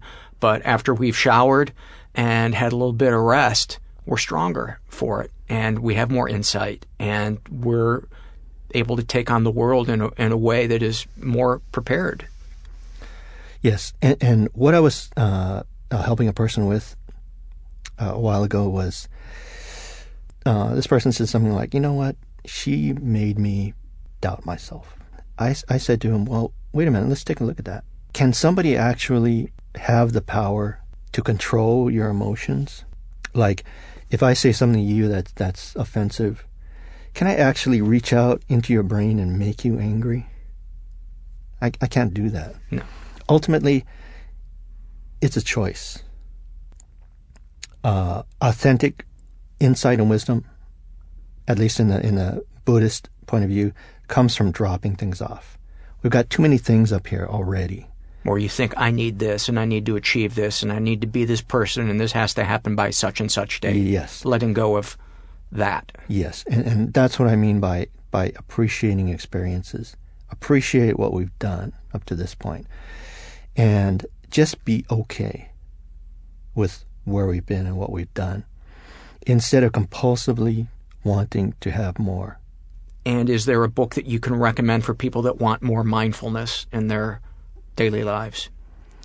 Uh, there's a lot of books on mindfulness. Um, there's actually a, a, a Vietnamese uh, Zen uh, Buddhist monk named Thich Nhat Hanh, who's written a lot of books on anger and mindfulness. And, How do you spell his name? Uh, first name is T H I C H. Middle name is N H A T, and last name is spelled H A N H. Thich Nhat Hanh.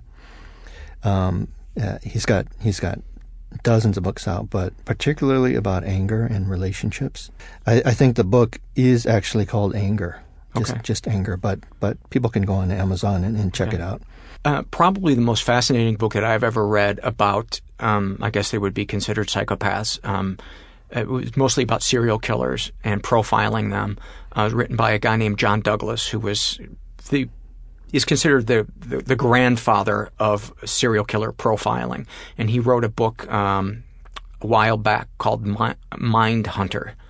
And it is, I don't know if uh, everybody has the stomach for it, but if you have a strong stomach and you're fascinated by what makes people tick and how they express their sickness and how to profile them, it is probably the most compelling book that I've ever read. It's um, it after I put it down, the first thing I did was put an alarm system in our in our house. Uh-huh. Um, but it it is fascinating. Hmm. What is the biggest? let- Let's have th- this be the, the the last question. What is the biggest myth about pedophiles and rapists? The biggest thing that kind of surprised you in dealing with them that you didn't know going in, and that the average person might not know.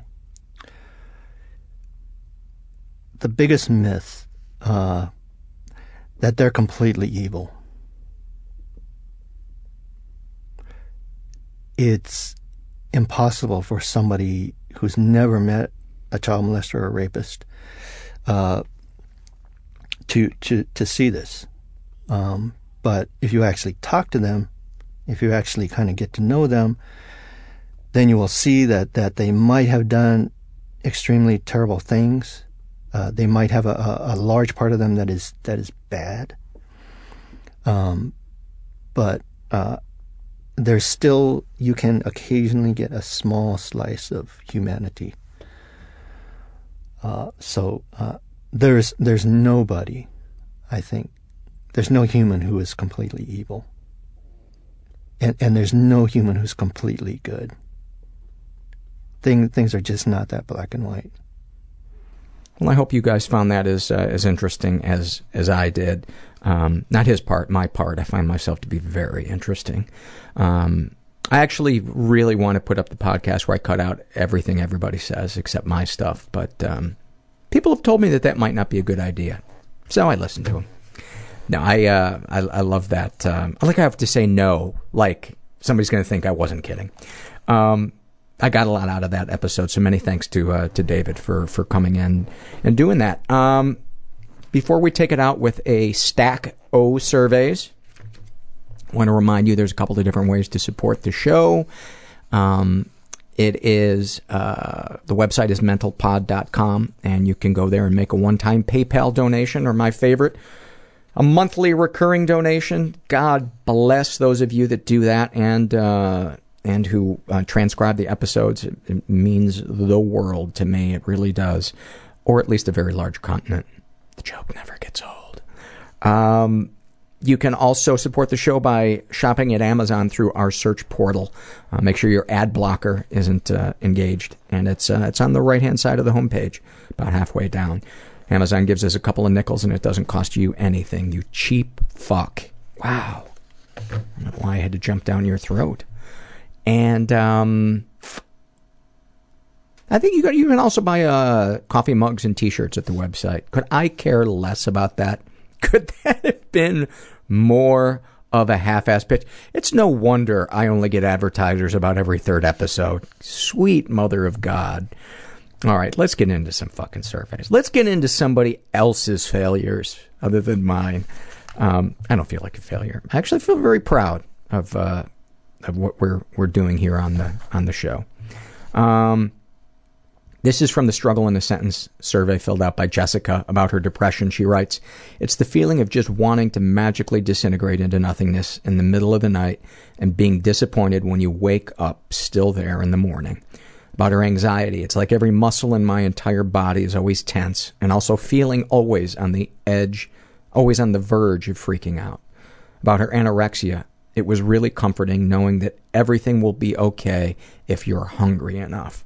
Boy, I find the anorexia and the bulimia ones, maybe because I've never experienced that, I find those to be the most um, illuminating. The people that can that can um, describe those, maybe because I have experienced everything of every other sickness. About her panic attack, she writes, "It feels like your body is rejecting you, moving through space without you, and you might die." This is from same survey filled out by a woman calls herself Tilly Lou uh, about her depression. She writes, wearing a mask with a mute button and foggy lenses, all while being paralyzed from the brain to the toes. About her anxiety, being stuck on a treadmill going twice as fast as your pace, with no one to stop the belt from removing your skin when you fall. About her OCD. OCD is to me as nursing is to a newborn. About her trichotillomania, she writes, I find a hair out of all the thousands on my head, it's wrong, just like me, and needs to be removed, but it is part of me and cannot be discarded. Boy, her her descriptions are so what's the word? Descriptive?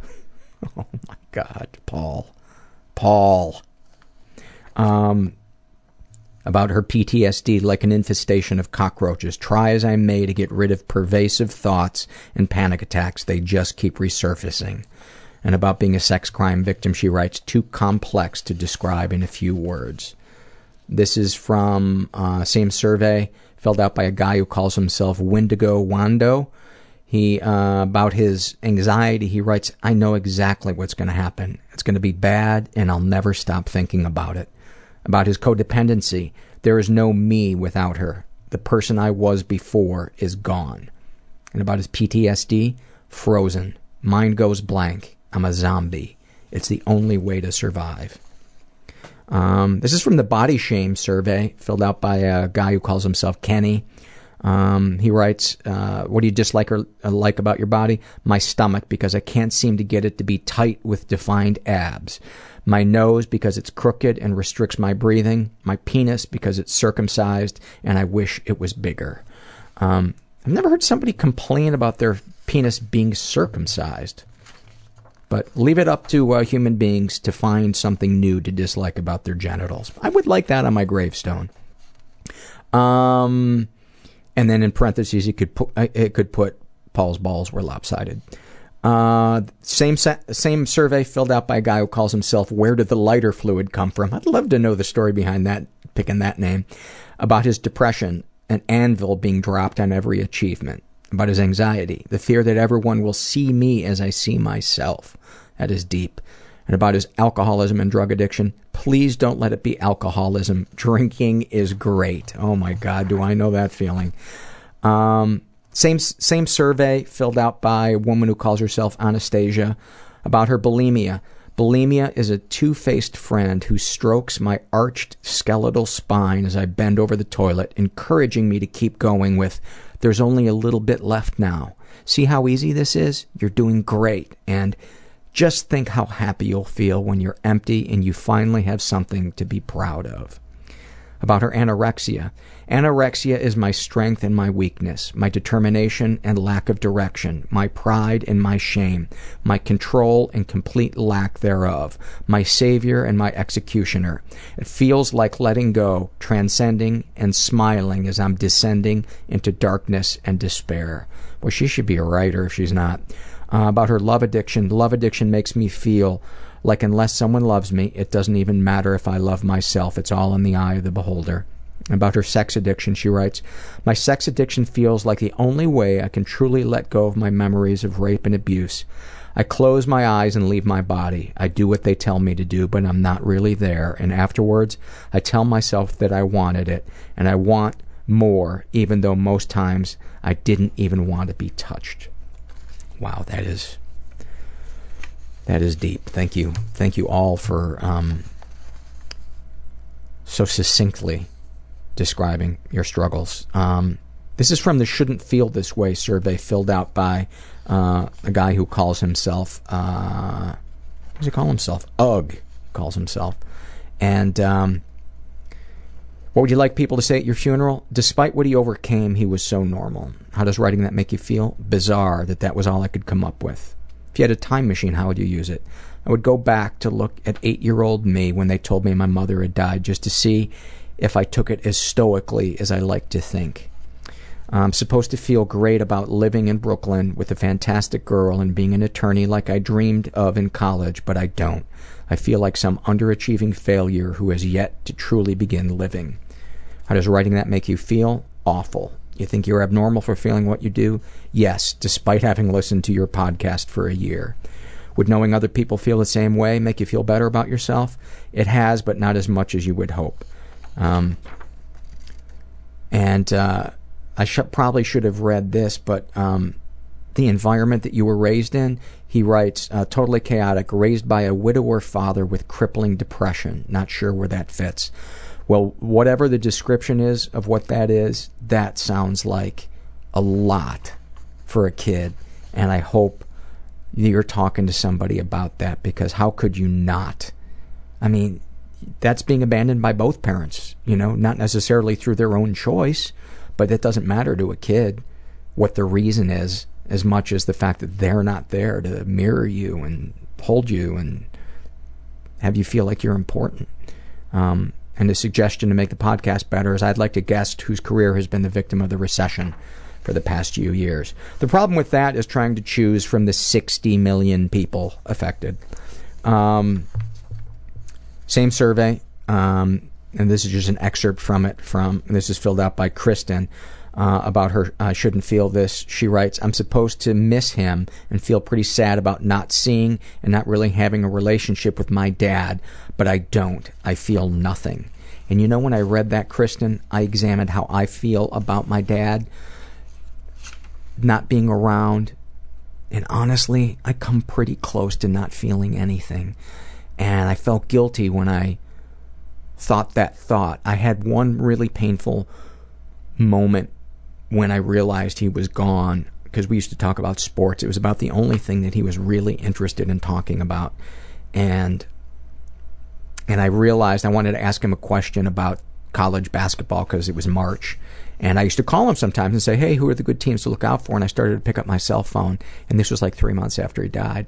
And I realized that I would never be able to call him again.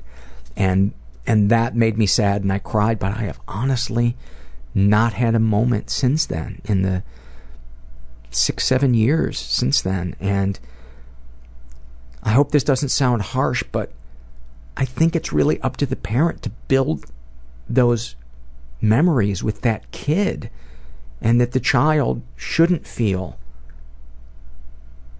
guilty for not feeling something when when that parent passes away. And I, ho- I hope that's not harsh, but I, I don't think people should, should should feel guilt about whatever it is they feel, because um,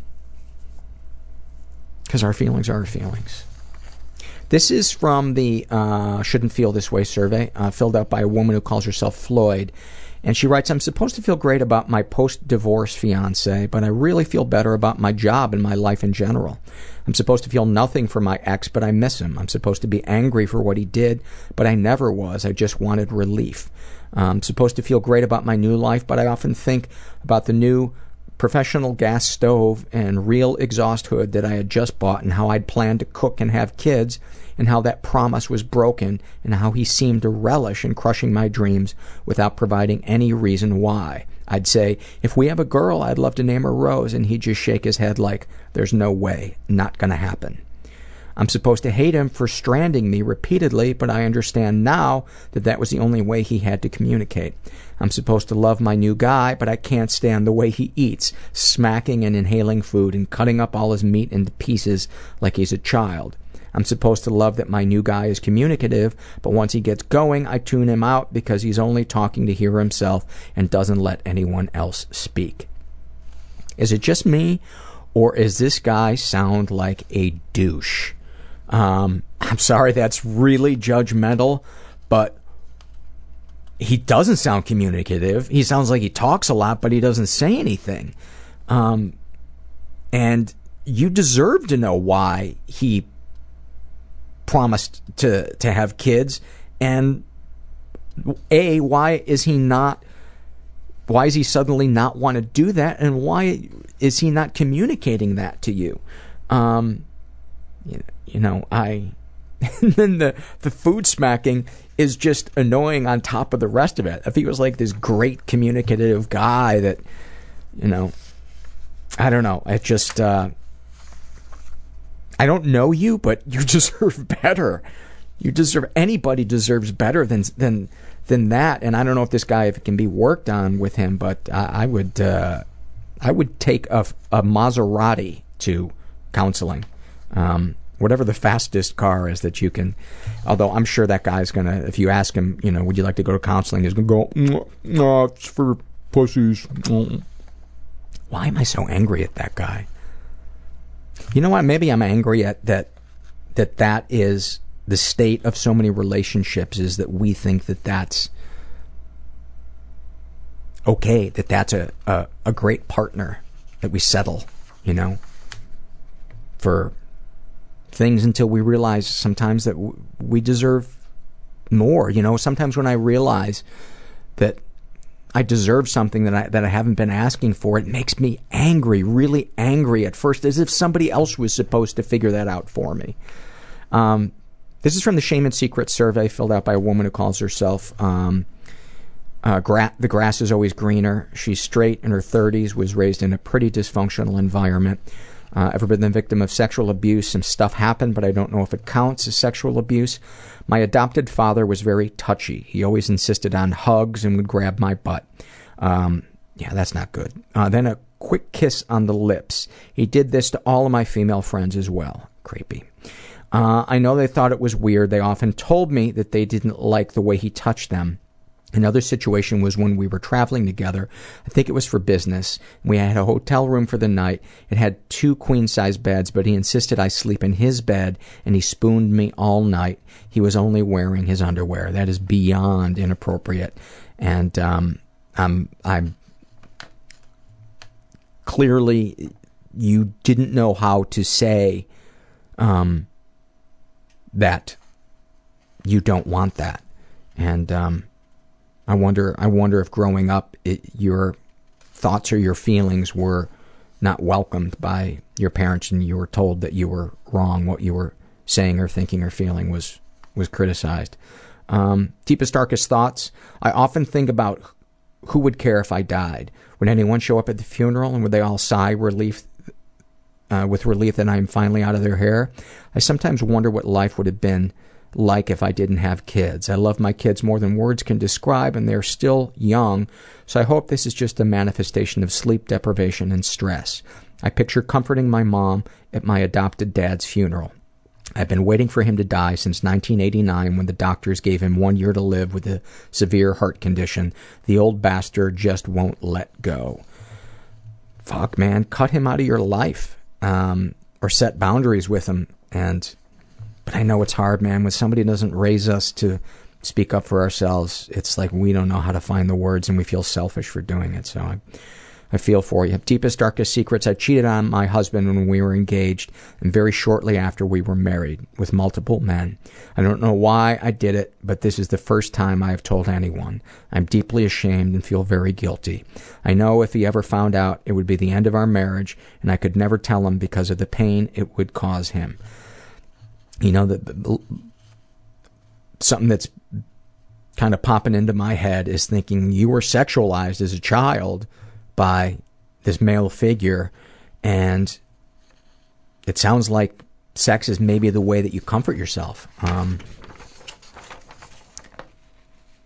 sexual fantasies most powerful to you. I fantasize about being gang banged men lined up all hard and wanting me so badly then being covered in their cum as they explode with explode with enjoyment of my body would you ever consider telling a partner or close friend?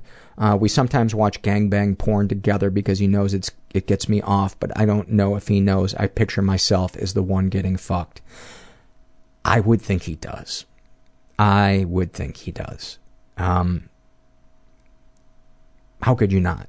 I mean, I know some people picture themselves as the other sex when they're watching porn, but um, yeah, I wouldn't worry about him uh, judging you about that. And if he does judge you, why is he watching that with you?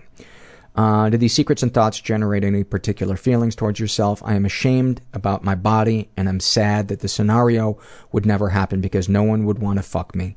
I assume my husband does so out of obligation and opportunity. and she writes that filling out this survey has been cathartic. I hope that you can get more catharsis and talk with somebody about starting with the, your adopted father because I would give serious weight to that.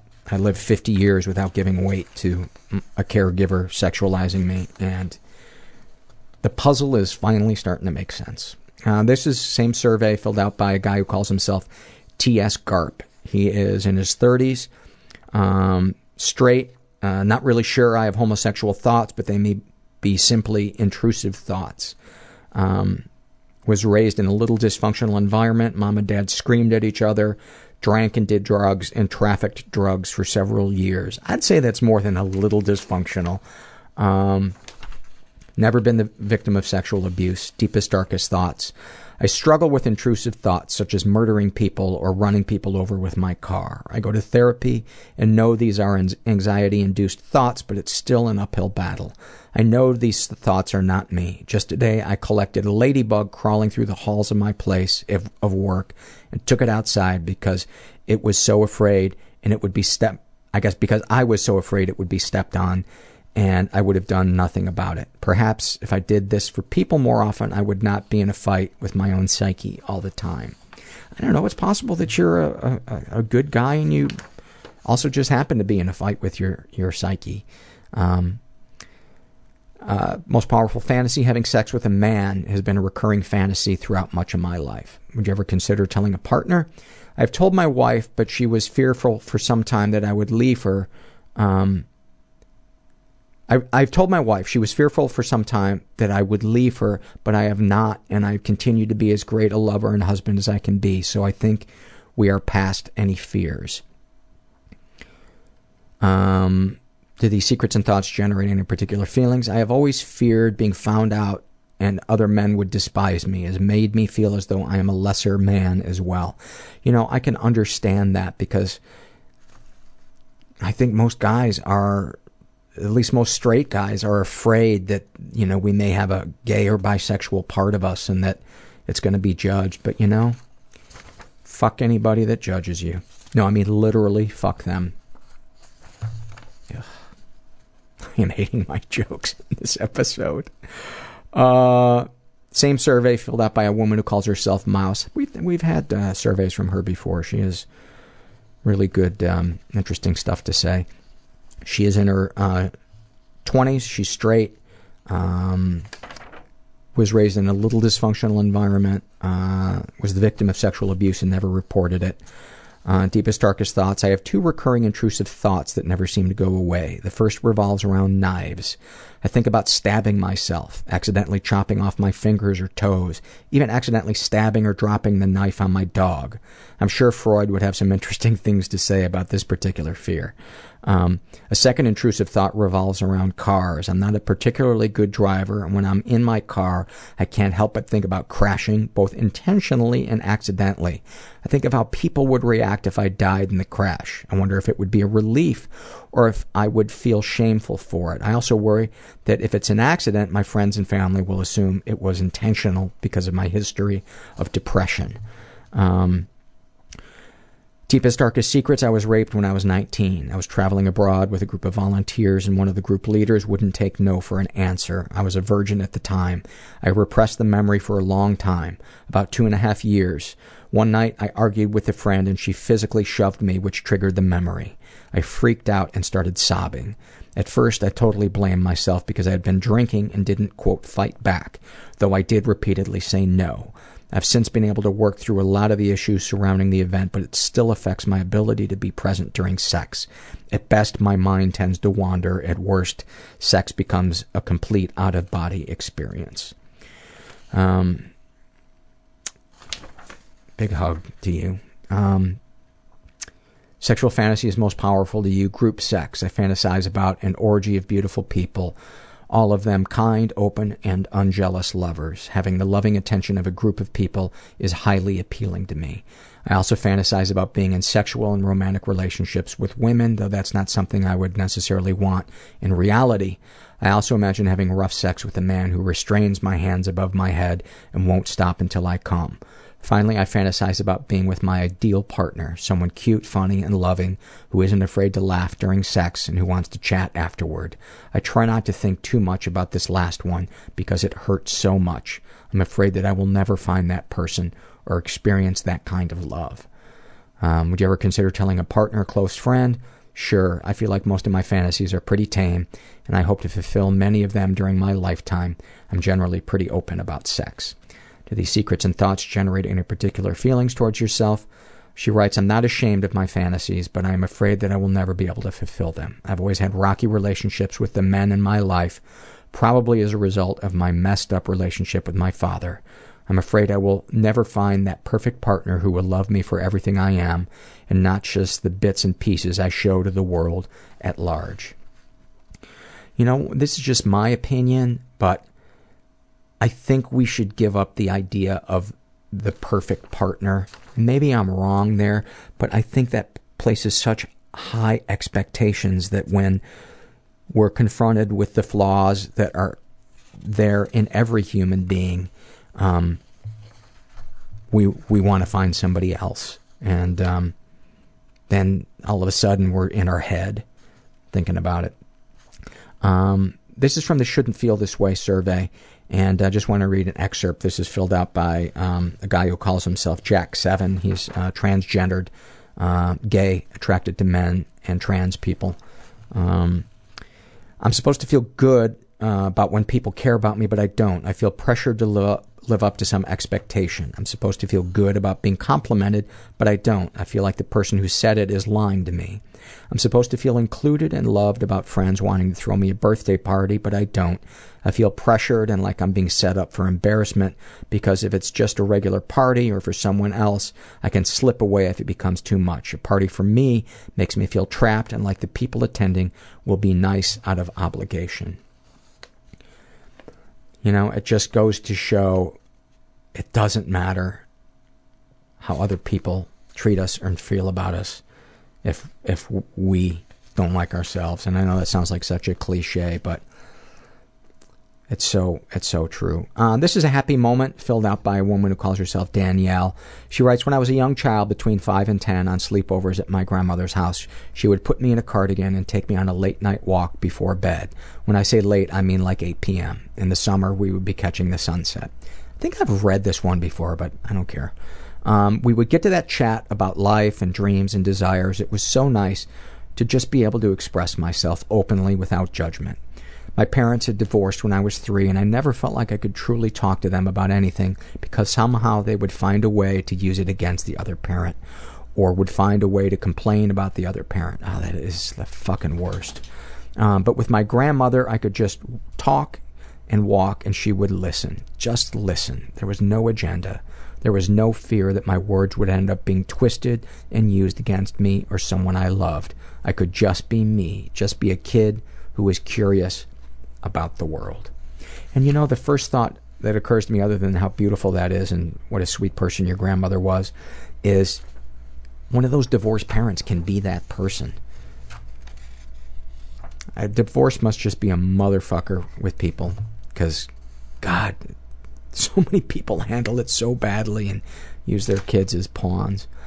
This is also from Happy Moments, filled out by uh, Jan, and she writes, This is more of an absurd thought than a happy moment, but I have a sexual fantasy that is just me licking rainbow sprinkles off of a dude. It's absurd and probably the only odd thing I've ever wanted. It makes me happy that I want to do this to someone because it's crazy, but also very sincere. I love that. Um, this is from the Shame and Secret survey filled out by a woman who calls herself Andrea. And I paired this survey and the survey after hers um, specifically. Let me see how we are on time. Um, she, Andrea, is bisexual in her 20s, um, raised in a little bit of a dysfunctional environment, never been sexually abused, deepest, darkest thoughts, suicide pretty much every day. I think if I had a way of doing it that I know would not fail, I would have by now. I don't live in a country where guns are available, but if I did, I would have one and it would be only for suicide. Even if I'm not in the depths of despair, I wake up every day with this gray feeling. Boy, do I know that. Uh, like I can't be bothered. There's no point to anything, and I think I'd rather just be dead. Excuse me. I think about being a- attacked and how nice the attention would be. About breaking up with my boyfriend because I'm bored and fucking around with older guys. I check Craigslist a lot for men in my area, advertising for women, and imagine answering one. Oh, sweet God, be careful. Um, deepest, darkest secrets. I used to cut, and I miss. Uh, I've masturbated while my partner is in the next room, asleep next to me, and in one case, awake and watching a movie with headphones uh, on and his back to me. I have faked almost every orgasm. He thinks I enjoy penetrative sex and have G spot orgasms, but I don't. I can't. I don't even masturbate like that. He has been my only sexual partner, and of course, when you're young and you start out, you feel like you, you want to be pleasing the guy, so you exaggerate and maybe fake a couple of times, but the lies just carried on and on. And now I can't be honest about what I enjoy sexually because it would mean admitting I've been deceitful all this time. Um, I let my dog lick my pussy when I was about 11 or 12, maybe four or five times. This shames me the most. It was my first orgasm. It's why I think I'm so fucked up when it comes to sex. I wouldn't let my boyfriend go down on me for years, but he enjoys it, and honestly, it's the only way I can come with him. Every time I get a yeast infection or something down there, I get this rush of memories and guilt, and I feel disgusting. I mean, it wasn't like the dog wasn't fine with it, it's just fucking gross. It's just a fucking gross, creepy way to start out with sex. I didn't start masturbating till maybe four years after. I should mention that only stopped when the dog didn't want to do it anymore. It's really been hard to get past. I could never tell anyone this. Um, well, thank you for sharing that, um, Andrea. Um, you know, when I was first into puberty and had a heart hard on all the time. Honestly, if I thought my dog could have blown me, um, I would have been trying to get my dog to blow me all the time. But I always just felt like, you know. And I read so many of these. You know, if I read out loud every time somebody submitted one of the dog ones, um, it'd probably be just about every week. Um, so just know that you're not alone in that and you're not bad. Um,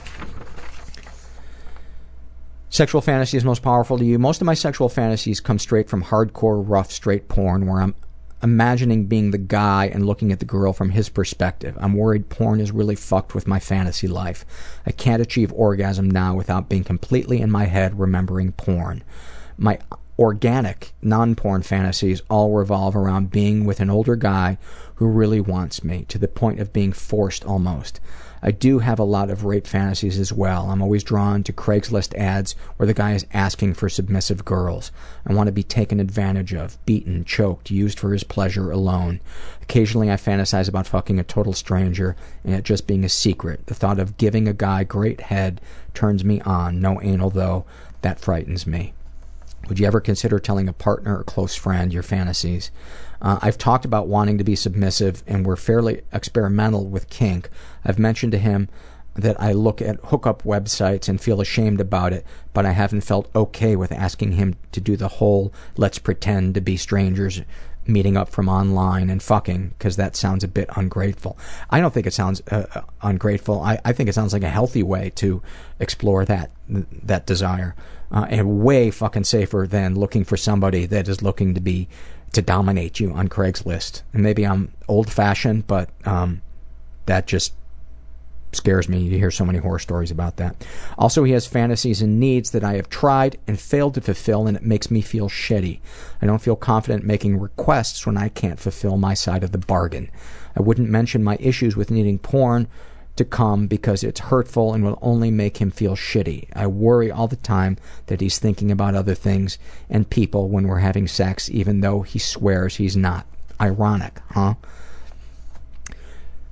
Uh, do these secrets and thoughts generate any particular feelings towards yourself? Disgusted and ashamed at my dog thing. Please let that go. Uh, I feel like a self-obsessed narcissist for wanting to be sub all the time. Like I'm using sex to polish my ego. Like I only want men to confirm how sexy I am and tell me how great they think I am. I feel so, so guilty about faking orgasms with my boyfriend. He is wonderful, and the thought of being so consistently dishonest makes me feel awful, but I don't know how to change it now. I feel bad for wanting to fuck strange men on the internet, but it's just a fantasy and no one's getting hurt, so it's better than porn in my opinion. I hate myself for needing porn so much. Here I am trying to be a sex positive feminist, and all my sexual response is tied in with grubby, misogynistic porn. Um, luckily, my antidepressants have numbed my libido a lot and I don't look at porn or masturbate at all anymore. But I've wor- I'm worried I've damaged my ability to fantasize normally with it. I feel like a terrible girlfriend and a lying piece of shit and a sexless, useless lump. I don't think you're hard enough on yourself. God. I want to give you a hug. Uh, any ways to make the podcast better, she writes a hug from the host. I would totally give you a give you a hug. And I, would encourage you to, to, to talk to somebody about that. Maybe get into some type of sexual recovery support group. Um, I don't know. Just a thought. Because there are people, a lot of people, that have the exact same issues and feelings and hurdles.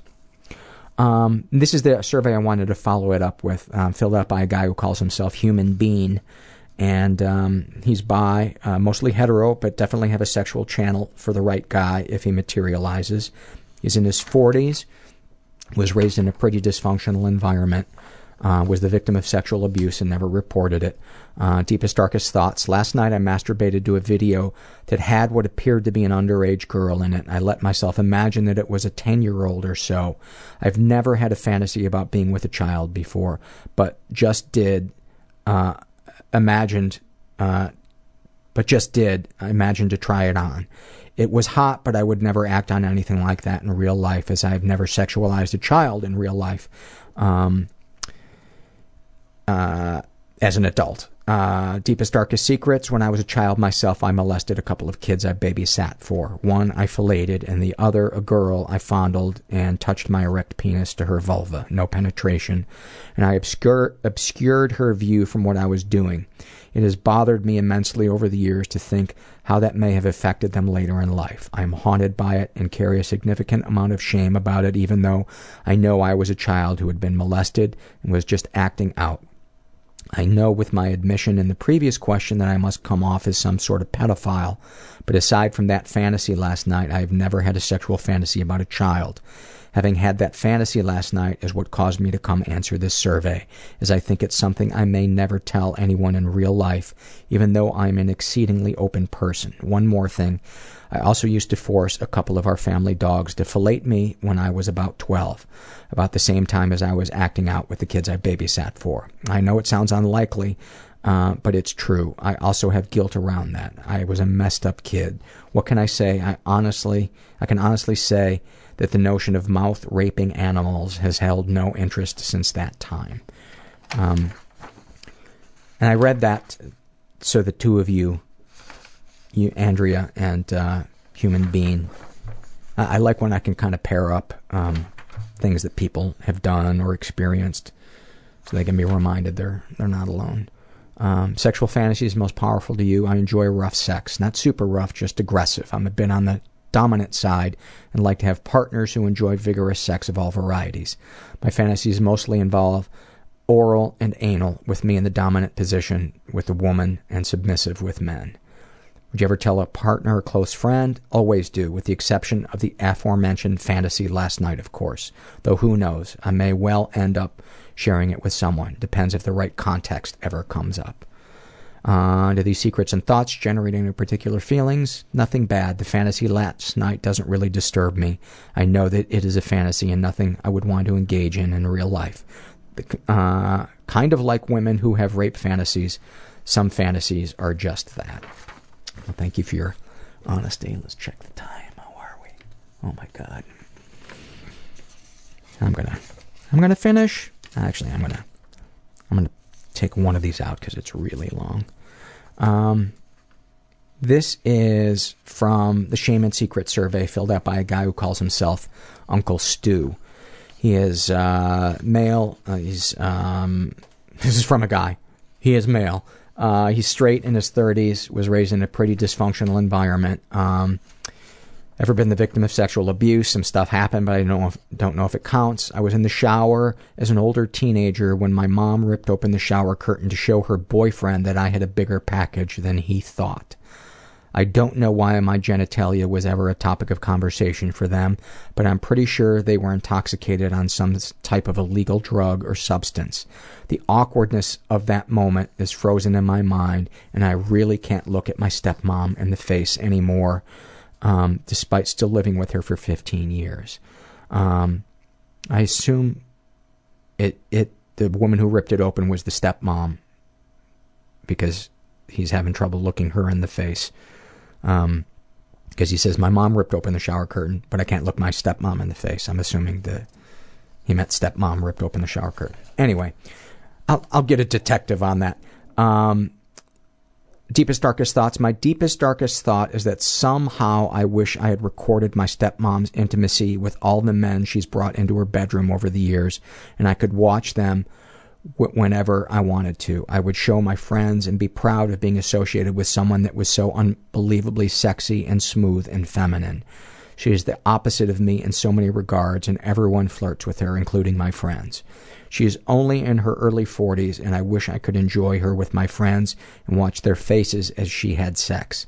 I like the fact that she is so popular with so many people in every way. I privately think of watching her with my friends so they would think more highly of me and possibly associate me with her in some strange way. I would never do anything like that, but I also secretly wish I could have recorded her so I could always enjoy visually what I sometimes heard through the walls with her boyfriends. I can't get the sound of her excitement and screams out of my head. She sounds, I mean, I'm not a therapist or a mental health professional, but those things are sexually abusive, you know, the, those boundaries are, she doesn't sound like she has any fucking boundaries. And because she's physically attractive, you know, maybe she thinks that that entitles her to do that. I mean, and I, I'm curious as to why he, she's a stepmom, but why he's still living with her if the, if your dad isn't there. Or maybe your dad passed away. Uh, my deepest, darkest secret is I received a hand job from a girl who let her older male friend watch. It was my first time with a girl. We were all in our 20s. I fantasize about that moment, but am confused at why I was slightly turned on by a man enjoying my first intimate experience. I haven't acted on similar urges, but the thought of making out or having sex with a girl in front of men is a secret that I don't know if I'll have the courage to tell a future partner. I wouldn't be ashamed about that. Um, so many things that happened to us when we were early determine our fantasies later in life. Um, sexual fantasies most powerful, uh, powerful. I fantasize about men watching me have sex with any future female partner from only a few feet away. Um, I could never tell my friends because I would explode with embarrassment and shame. Um, these thoughts bring me great shame as I don't want to admit that being watched by other men might turn me on. Well, I hope you can hoping you can get to a point where you can accept that and i really hope you get to talk to somebody a professional about that stepmom stuff because she sexualized you man. She totally sexualized you. Um, let's get to some happy moments. This is from eric and he writes um, going to weekly soccer matches with my dad, watching our local team, and him showing genuine interest in me and describing our time together as something he was looking forward to each game. This being at the age of 24, having had a strained and distant relationship with him up to that point. I later found out he was going to therapy and talked a lot about me and how great I was to his therapist, getting to know him not just as a dad. That's beautiful. It's beautiful. And then um, this is from also happy. I'm I'm going out with a, a trifecta of happy moments. This is filled out by Travis, and he writes um, his happy moment. I made my therapist cry at yesterday's session. She said, "I am so happy you are progressing and using mindfulness on a daily basis." Uh, as some as someone who dislikes praise, I was shocked to find myself swelling with pride. I cried too, and I walked out of the office euphoric. You know, I know therapists try not to um, cry, so she must have really been moved. Um, that's beautiful. Uh, and this is from Jessica. Uh, when I was really little, between the ages of two and eight, my grandparents took care of me during the days while my parents were at work. I spent a lot of time playing on my own while my grandparents uh, checking in every now and again. One of my favorite things to do was to sit and lay under the dining room table. I'd spend hours under the table humming songs, making up stories, and watch as my grandparents walked around pretending they didn't know where I was. Every half hour or so, my grandmother would poke her head under the tablecloth and ask what I was up to, and I'd tell her I was flying in space or in Mr. McGregor's garden meeting Peter Rabbit. It was safe and fun, and I never felt weird doing it. I never felt alone. And then when I did come out, I'd snuggle up to my grandmother on the couch, and she would run her fingertips over the small of my back. It's the most love I've ever felt. It felt warm and safe, and I felt cared for. That's beautiful. Thank you for that, Jessica. And thank you, uh, thank you guys for supporting this show and letting me know that I'm not alone. And I, I, I hope if you're out there and you're struggling, I hope you know that you're not alone. And thank you for listening. Everybody I know is bizarrely beautifully Everybody fucked up I in some know weird is way. bizarrely beautifully Everybody fucked up in some weird way. Bizarrely beautifully fucked up in some weird